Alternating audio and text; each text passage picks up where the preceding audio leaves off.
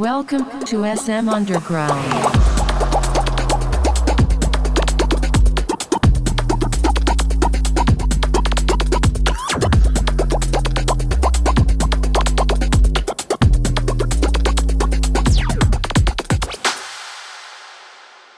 Some topics seem more light of day than others. For the rest, there's SM Underground.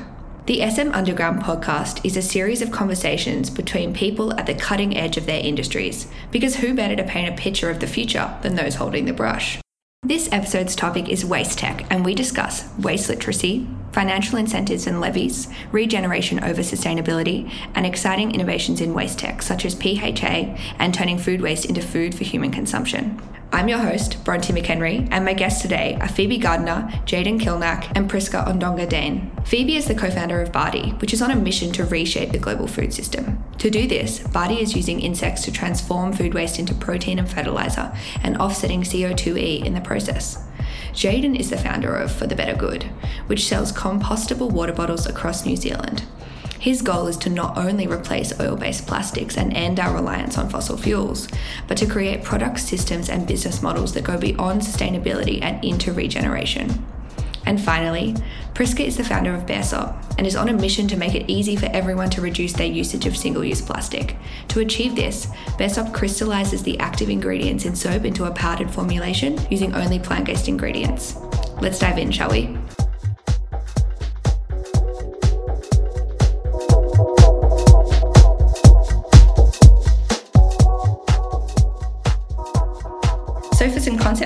Phoebe, why don't you kick us off by telling us the current trajectory of the majority of our food waste and what the future would look like if nothing changed? The first thing to mention would be that with food waste, the current status quo is that globally about a third of the food waste that's produced is either wasted or lost. And a large proportion of that food waste ends up in landfills across the globe the issue with it going to landfill is sometimes misunderstood and so i can maybe clarify that a little bit. It's it's what happens in the landfill where the food waste is further compacted and breaks down in a way that produces methane that can be so harmful to the environment. The methane that's produced is about 30 times or more potent than say a CO2 emission in terms of how it impacts our climate there's a lot of exciting new technologies, Bardee being one of them, um, trying to shift it out of landfill. Uh, but there's so much further to go um, with the status quo being a third of food produced being wasted or lost. Mm, mm. And Prisca, maybe you can tell us a little bit about the current trajectory of single use plastic. Right. Yeah. So really it was quite incredible to to find out that we consume or I would say purchase 1.5 billion of single use plastic a day globally. And that's really just for personal care products only. And to think that that's a thing we do every day is like food, it's part of our life. We can't live without it. Now, if we imagine every single day how much of waste that's creating, right? And not even just the plastic part, but even the carbon emission that comes from the manufacturing, the whole entire system from the manufacturing to the transportation to storage and then disposing of, of these products. Yeah, wow. And so Prisca sort of touched on it here, Jayden, but I'd, I'd love to throw this next question to you. So, what are the incentives and structures that are driving the status quo? I think, like we use this word waste, but it's it's about the systems that it operates in, and waste in the current systems is waste because it ends up in a hole. But really, if we just look at it differently and look at how we can change the systems, it becomes a resource very quickly.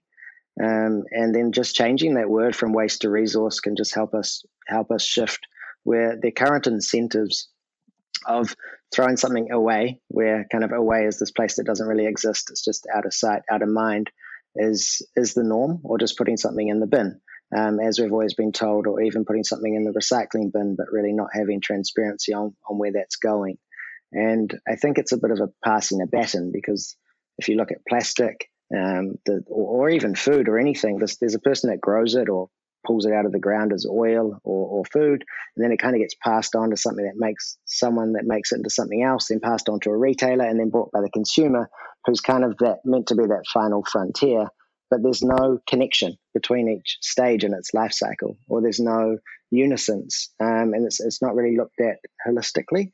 So suddenly you've got these messages that are getting broken up along the way, and people are just really confused at the end. And even if they do something they think is right, like put a plastic thing that has a recycling symbol in a recycling bin, it might not still get recycled. Like New Zealand's exported 96,000 tons of plastic waste overseas in the last three years alone, and it's our what's being collected for recycling. So I think it's um, there. There is no really incentive, but it's also a really a great disconnect between industries and people um, and systems around different countries. Even here in New Zealand, and it might be similar in Australia, what you can recycle in Auckland, you can't put in the same bin three hours down the road in another town.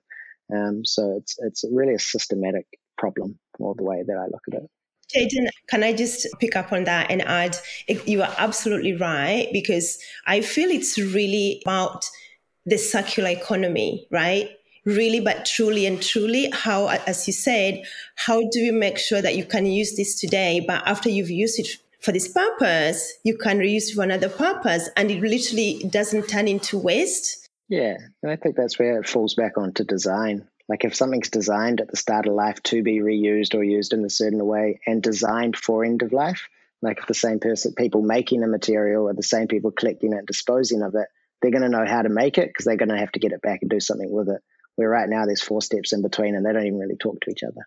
I also think what's interesting is, at least in um, where we're operating in food waste, we're starting to see some quite strong financial incentives come in place um, that are shifting the status quo and encouraging um, more individuals as well as businesses to understand their own supply chains. And I think it's probably not on a on a waste front, but we've also seen the legislative change as well um, from a human rights perspective. I mean, I know Bardee, we report on our supply chains from that perspective. And then um, on the food waste front, there are, it's quite localized, but we're starting to see state based levies on the types of waste streams that are going to landfill, with organic waste having a quite increased levy. And we're seeing most states adopt increased levies, but at varying levels. And that really incentivizes companies to look at the spend on waste disposal, um, and it starts to and it, and it helps them make the the shift. I could be spending less on waste and be doing a good thing for the environment by found, finding other places um, that that waste can go, so that it can become, as Jayden suggested, a, be used as a resource um, rather than going into landfills. And so that's really interesting. And then we're also seeing, as well as the state level and even more localized level of incentives start to happen, um, which is at the council level. So it's it's it's quite interesting with councils providing more infrastructure for residents to um, better separate their waste streams so that they can be recycled more effectively. The the interest there is that there's a lot of learning that needs to happen to really ch- shift the status quo. And with the incentives being different in each location or a different incentive for business versus a different incentive for home, um, a different incentive for one someone on one side of the street versus the other side of the street. Um, it means there's a lot of like learning and literacy around waste that that needs to happen for the transition to be um, really successful. But it is interesting that there is a financial element to shifting the status quo that we're starting to see in Australia really come to life. 100% Phoebe, because there's been this conversation about could the government introduce a kind of tax system that is actually built in the policy at, at, at high level and it becomes pretty much like your normal GST tax, right? I think there's an example of that coming through in the UK now, where they're looking to tax plastics that don't um, aren't recy- having recycled content in them or are just purely um, oil based. And you know, I've, I've been in, in the industry of trying to get out of fossil fuel plastics for nine years now, and people are definitely warming up, and um, big companies are taking more interest. However, you always end up with the CFO or the financial guy and hit a pretty big brick wall a lot of the time. And the odd one will push through, and the innovative ones. But to see those kind of, as sad as it is, coming back to that really that bottom line incentives coming through, um, especially at a government level now that the grassroots has gained momentum I think is really going to cause the, the big shifts that we need. Mm. I also think that what makes those types of financial incentives successful and more more viable to be implemented is is exactly what all of us are doing as well as other people engaging in creating innovative waste technologies in the circular economy. Those solutions have to exist for the levies to work, whether that's designing the waste out of the system in the first place or for that waste that is still being produced or is unavoidable, making sure that it's being used as a resource. That technology has to exist. Um, a lot of parts need to come together to shift the status quo. But at least from our end, and I think what I'm hearing across the board is that we're starting to see those wheels turning a little faster. I think another spin on it as well is maybe companies taking a different look at what that bottom line is because I think we all know when we put something in a bin or if you produce a, a, harmful material or you don't compost your food waste, it might not be a cost to you or your business, but someone's paying, and generally it's the environment. And working out some solid framework that we can actually structure that into accounting books, um, I think could revolutionize the way actually people view that. And it might not just be purely monetarily, but it will be taking a cost that is happening elsewhere and then making it uh, more visible. Mm, mm. So, we've touched on financial incentives and changing attitudes to waste in general. I'd now like to ask the three of you about scalability. What's it going to take to get to where we need to be? Yeah, I mean, super keen to jump into this. So we're operating at up to 10 tons of food waste diverted from landfill every eight hours that we run our facility at Bardee. And so that's what that looks like is like four to five rubbish trucks that you might see on a street worth of food waste. And what that represents is 0.0 0.03% of Melbourne's food waste that's currently being wasted. And that's just Melbourne and the areas of food production supporting Melbourne.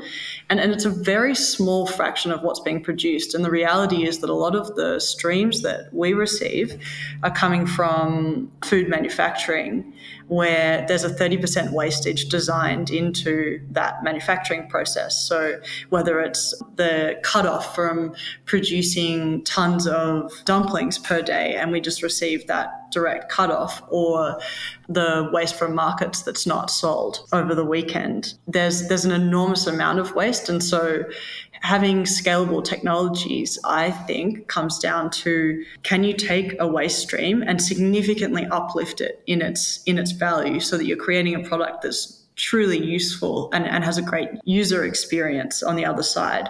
That's what really drives scalability.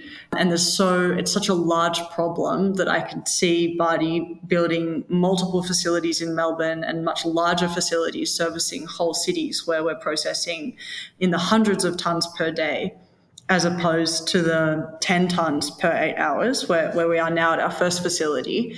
The need is there.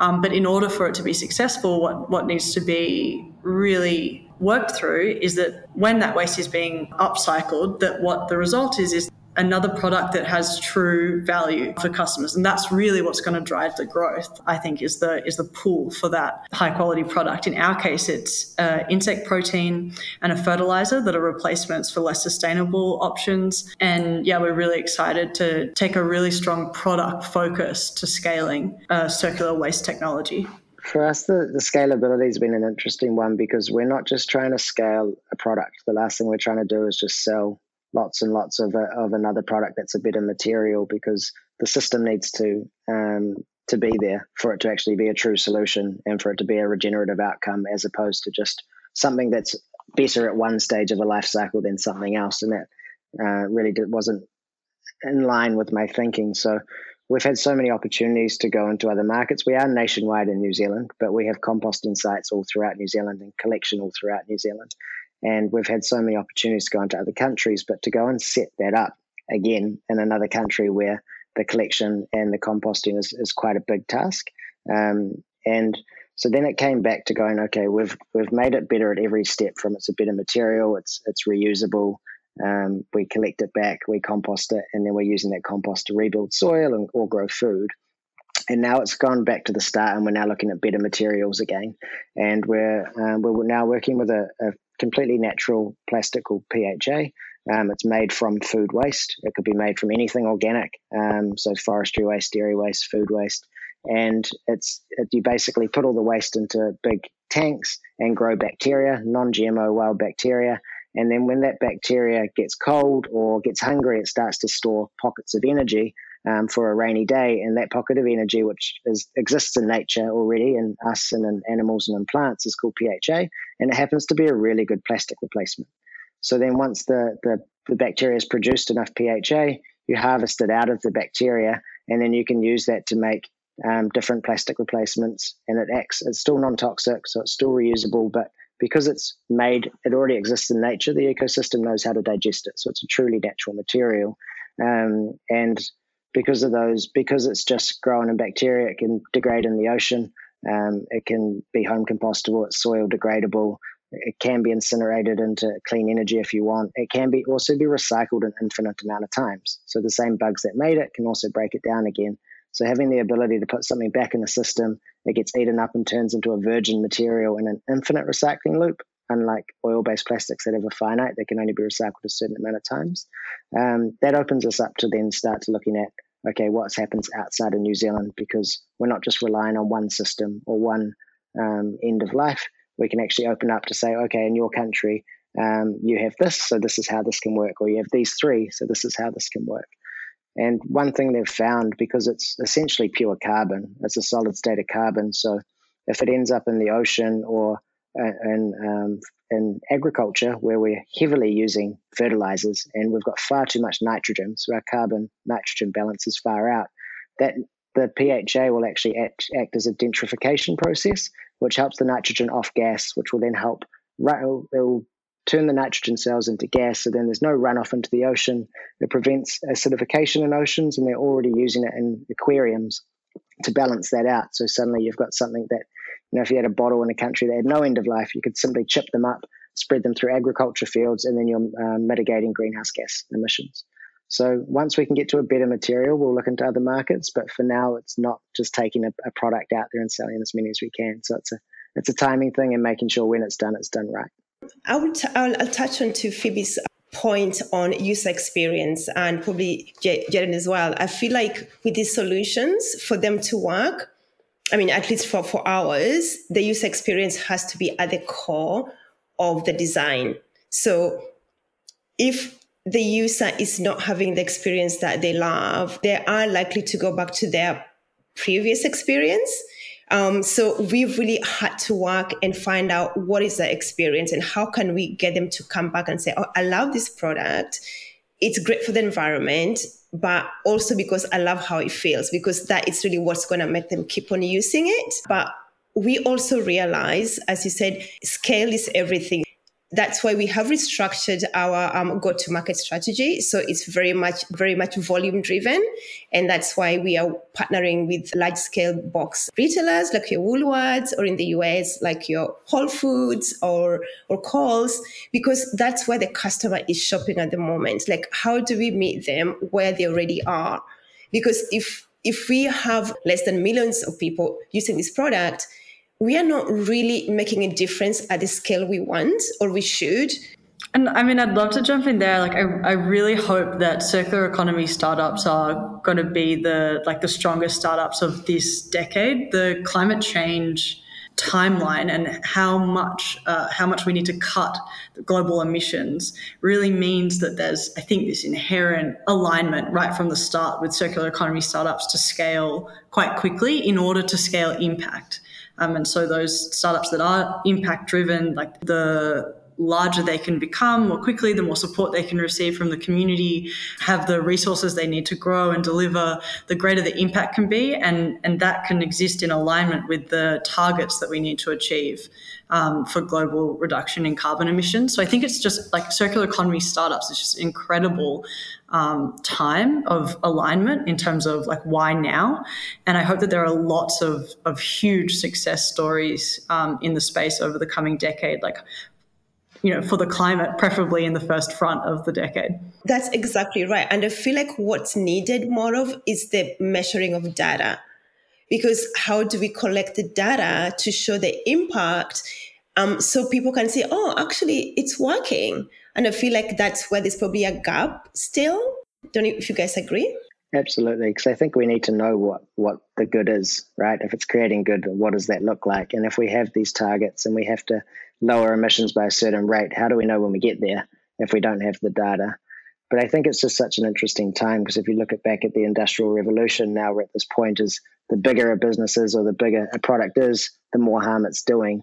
When then you've got solutions like yours coming out, it's kind of going the biggest the solution is, the more good it's doing.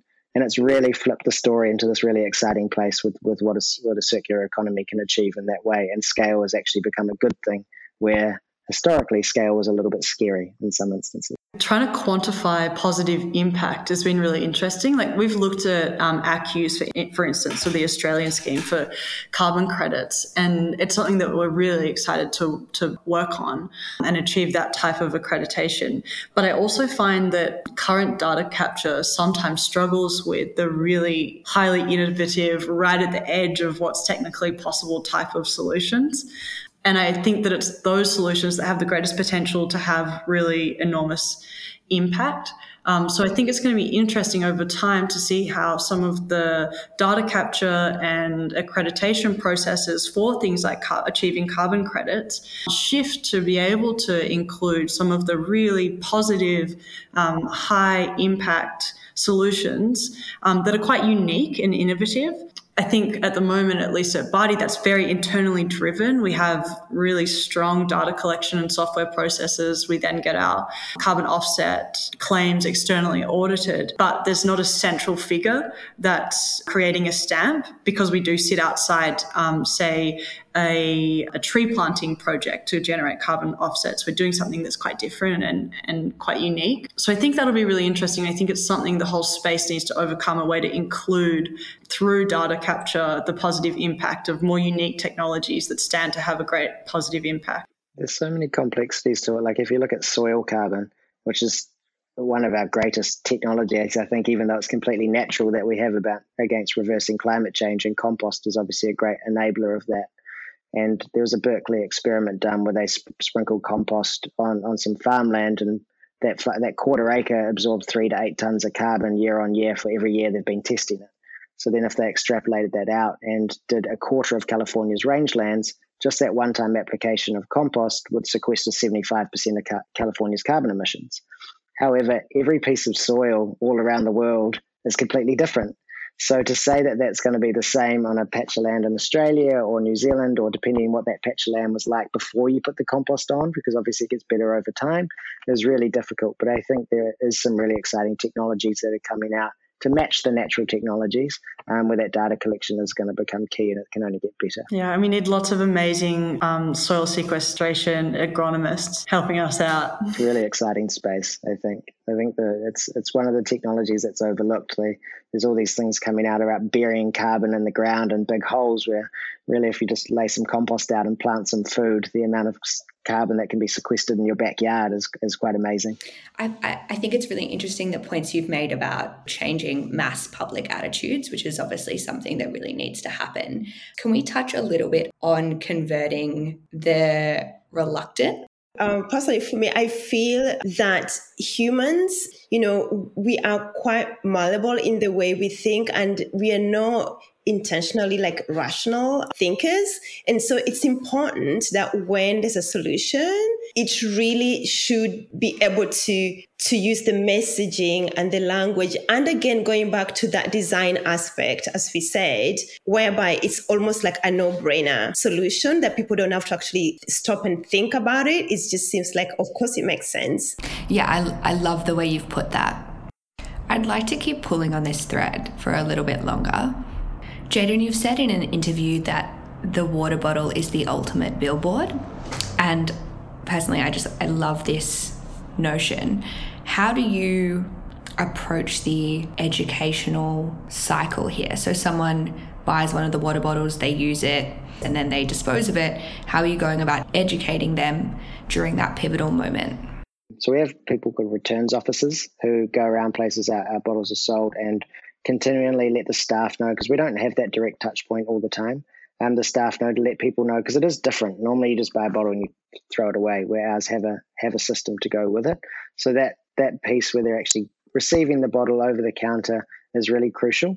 Um, knowing they can reuse it, knowing that they can return it, and that will compost it. But then the label obviously says all of that as well. So we've made we've just simplified our label. I think we've, we've done probably 40 different label runs because we come up with a way to make it easier and simpler every time. And then now we've got to the point we have a QR code. So if you scan the QR code on the label, a map of collection points pops up, so you can find one near you to to return that bottle back. But it's just a it's just repetition because it is new and it's just constantly repeating that it's new and why it's new and how to use it, making it really easy and really accessible is an, is an ongoing journey. Um, or doing things like festivals are, are really great because we can set up a water bar where we can actually educate people on the day, tell them not to buy any more bottles of water. If they've got one, just hold on to that one. We do free refills, we collect it back, and then we get about 90% of the bottles back out of festivals. Um, and then when they're dirty and got kind of tomato sauce and chips all over them, we compost them. And if they're clean, we'll chip them up and turn them into reusable cups or something that can go back into into festival environments. But it's just a, a constant state of repetition. But I, I, couldn't agree more with Prisca. It's just about taking the choice out of it.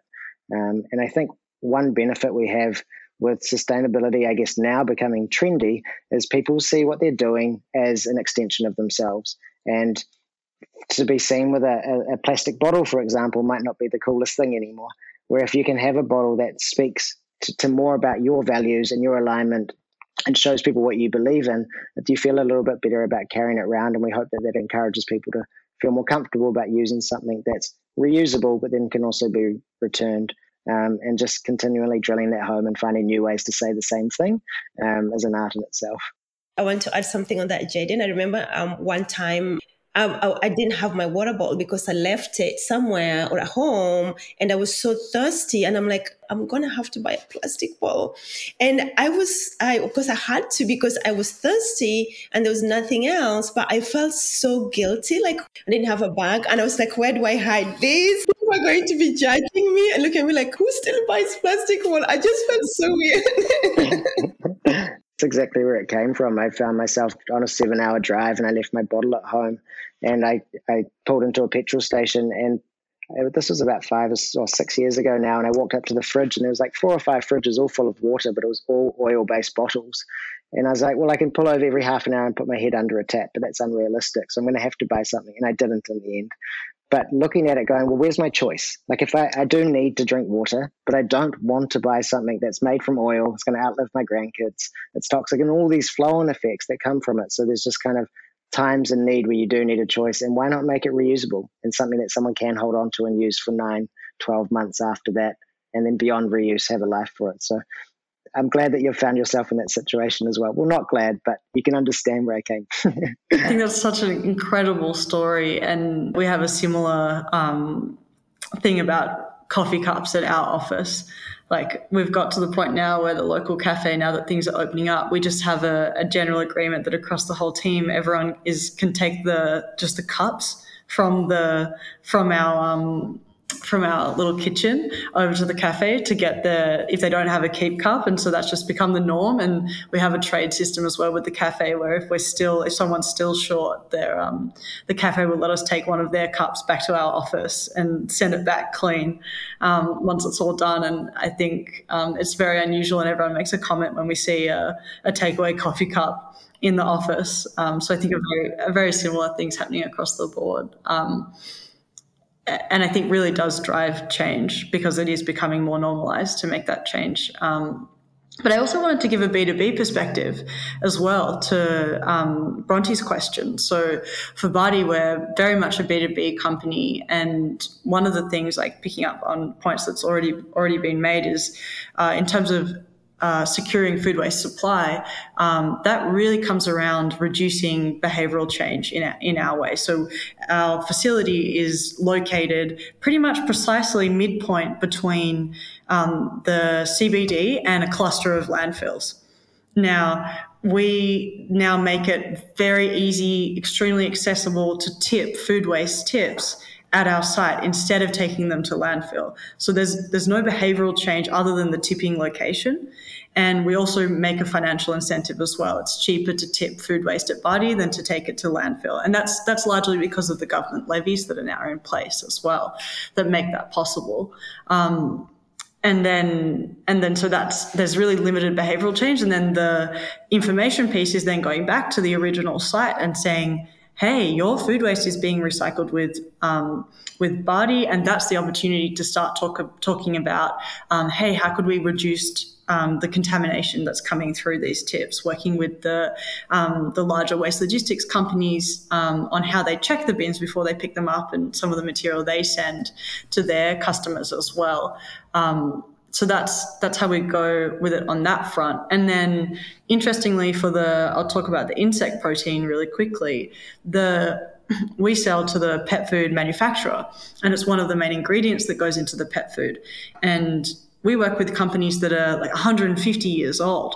Um, so these these quite old traditional companies in like B2B manufacturing with with big plants and um, and so that it becomes interesting because the the messaging that they're sending to their customer is about the sustainability of the product um, and the way they're managing their supply chain really effectively. But that's not the only value prop that we're giving to that B2B customer. It's also about um, consistency of supply.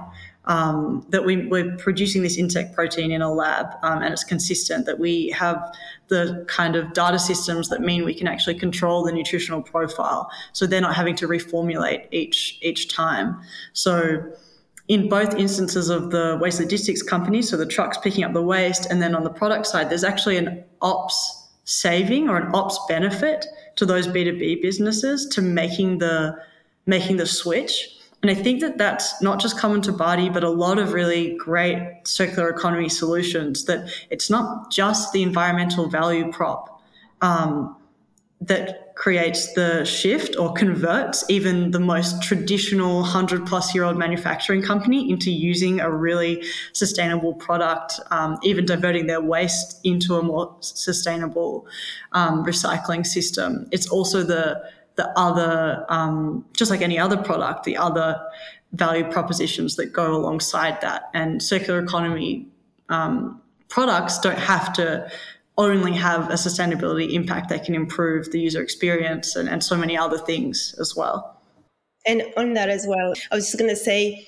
i think the common pattern i'm i'm seeing and i'm sure you guys are as well is this is actually these sort of technologies that we are talking about are going to be the norm like 20 30 50 years from now and for example many years from now if you walk in someone's house and they have a waterless based solution as a personal care or home cleaning product, you're going to be like, what? Does that even, like, is that even a thing? Like, and it's going to be almost the same as the single plastic sort of bottle thing I talked about. It's, it's going to be like, no one does that anymore. Like, what's wrong with you? Right. So, but I think many, many years from now, like 50 years or I don't know, even um, how many years, but I really do see a waterless solution as the future, especially as water becomes a very expensive commodity. We are running out of it, and that's really going to have a play into yeah into the future. I think. Yeah. That's actually a perfect segue into my final question, which is what's on the horizon? What's weird that's got you excited? What's wacky that's got you confused? And, you know, what does the future hold? I think Jayden's description of um, PHA was the best one I've heard um, yet about how how that's produced. I think there's going to be so much innovation in the packaging space that's getting super exciting. You threw me off with weird, Bronte. I tried to think of something really wacky, but I couldn't. Sorry. But I think I think the the aspect of, of, of PHA is is really exciting. I think looking at it from a systems point of view, if you think of you know, the, the dairy industry. So New Zealand produced 20.8 billion litres of milk in 2018, and generally the waste is about three times that. So that's a lot of waste that's generally just getting injected back into pastures and causing ongoing harm. Where if you can take that and get the carbon out of it and make PHA, and then suddenly milk bottles are made out of PHA, and then when that milk bottle is done, it's getting made into PHA infinitely or getting composted, and that compost is going back to the farm. Like you can start to come up with some really unreal solutions that aren't just a simple circle, but they've got all these little circles along the way. And I think that's what natural materials or, or and working with nature um, allows because nature's worked out how to deal with its waste for billions of years. And suddenly we've kind of just tried to push against it for a while. But once we kind of get in, inside that and understand it, then there's really infinite potential. And I think regenerative farming as well. I know, I know it's not kind of really tech, tech as such, but it's a natural technology, I like to view it as a natural technology, and looking at just the range of benefits that fall out of doing something differently um, is it always, I guess, dumbfounds me a little bit, and it's it's quite exciting. No, but I also do feel like maybe um and but this concept is the same the same thing. Like, you know, as I understood more about that, I'm like, this is mind blowing. And the future of, you know, farming and food waste, it's, it's, it's a huge, huge space that's going to have a huge play in the future.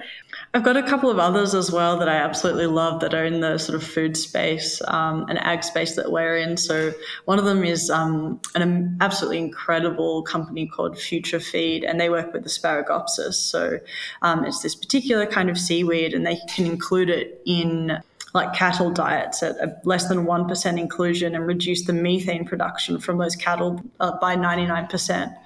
So that's just so exciting and phenomenal. Just a really wacky kind of cool technology. And then another one is an another incredible company that's in the food space called Fable. And I'm not sure if anyone who's listening has tried out the Fable offerings at Grill'd, and I think there's a few other places that you can get it as well as in supermarkets. But I believe that that's actually taking some of the like stems from mushrooms or like the the waste from mushroom production and transforming it into a food that like tastes like real meat which is just kind of phenomenal. I think i haven't heard of any other alternative meat companies like playing in the human food space where the origin source is actually a waste product. So i think that's incredibly exciting. I mean that's where you're heading right phoebe feeding us all with insect protein soon? Yeah, we eat insects all the time as a team. We've got like one of those snack bars where you like that you turn and like the nuts normally fall out in the office, but we have like all different flavored insects in that, and that's yeah super fun. So our the insect we work with isn't officially up for human consumption just yet. Um, there's still a regulatory approval process for us to go through.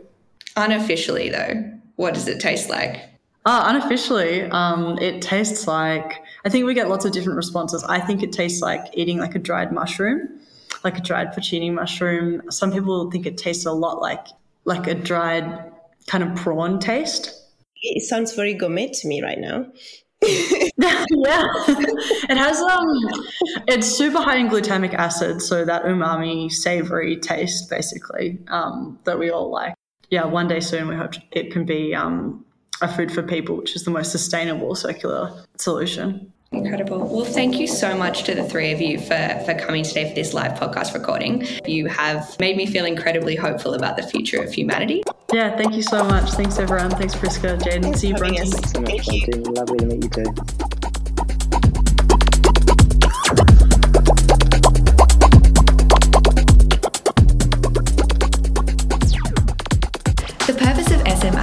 Is to explore up and coming technologies and trends. But this exploration doesn't cease when an episode comes to an end. SM Underground is not just a podcast, it's a Discord community too. The SM Underground Discord is a space for you, our listeners, to listen, share, and meet fellow curious minds. Join at startmate.com forward slash join SM Underground.